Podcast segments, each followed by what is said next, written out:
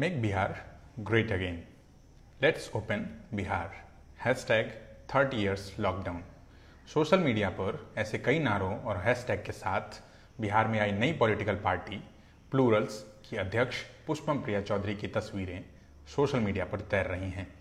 Plurals के page पर बिहार की बदहाली को दिखाने वाली कई तस्वीरें हैं।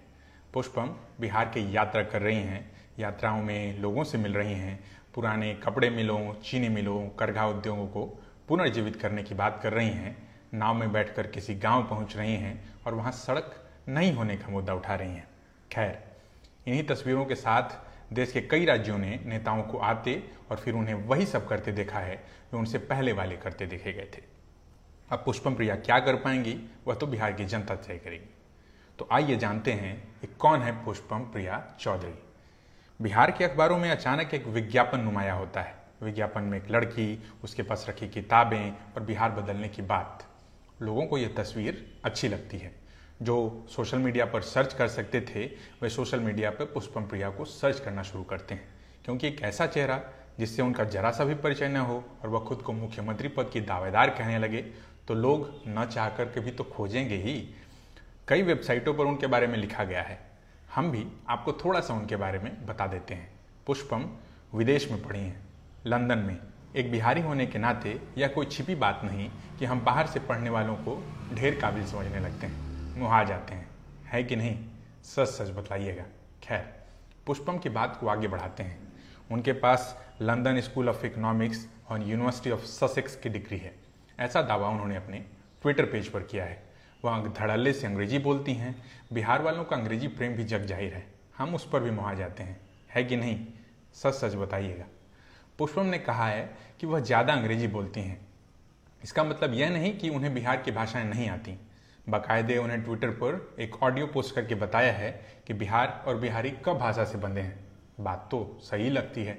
ऐसे ही बिहारी थोड़े पूरी दुनिया में रच बस गए हैं। खैर, इसमें उन्होंने इस बात को स्वीकारा है कि उनकी हिंदी जरा क्लिष्ट है। उर्दू में भी मुश्किल नहीं हैं और वह भोजपुरी के साथ साथ मैथिली भी बोल लेती हैं। हाँ वह फ्रेंच भी बोली हैं इसमें। इसलिए ही तो वह कहती हैं कि मेक बिहार ग्रेट अगेन। वैसे, ट्रंप भी अपने यहाँ अमेरिका को ग्रेट अगेन बनाने की बात कहते रहे अब सवाल ये आता है कि पुष्पम प्रिया का राजनीति से क्या कनेक्शन है? तो यहाँ हम आपको बताते चलें कि पुष्पम राजनीति से बिल्कुल नावाकिफ हूँ ऐसी बात नहीं है। उनका परिवार पहले से ही राजनीतिक रहा है। उनके पिता विनोद चौधरी जदयू से एमएलसी रहे हैं। उनका परिवार समता पार्टी के जमाने से ही सीएम नीतीश कुमार का करीबी रहा है। उनका परिवार दरभंगा के लहरिया सराय से ताल्लुक रखता है।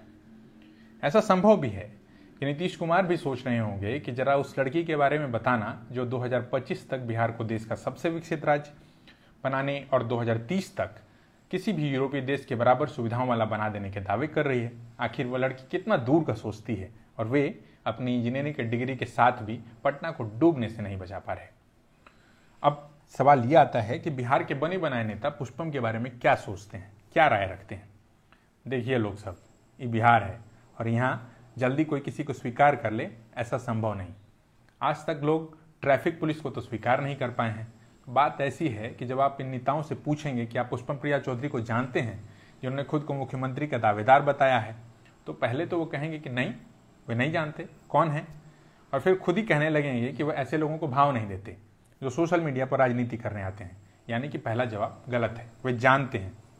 बाकी रह रह करके ऐसी बातें भी होती हैं कि फलना पार्टी ने अपने फ़ायदे के लिए बी टीम बनाई है तो अब किसका कौन ए और कौन बी टीम है, यह तो आने वाला समय ही बताएगा। सवाल ये उठता है कि आजकल कर क्या रही हैं पुष्पम प्रिया चौधरी?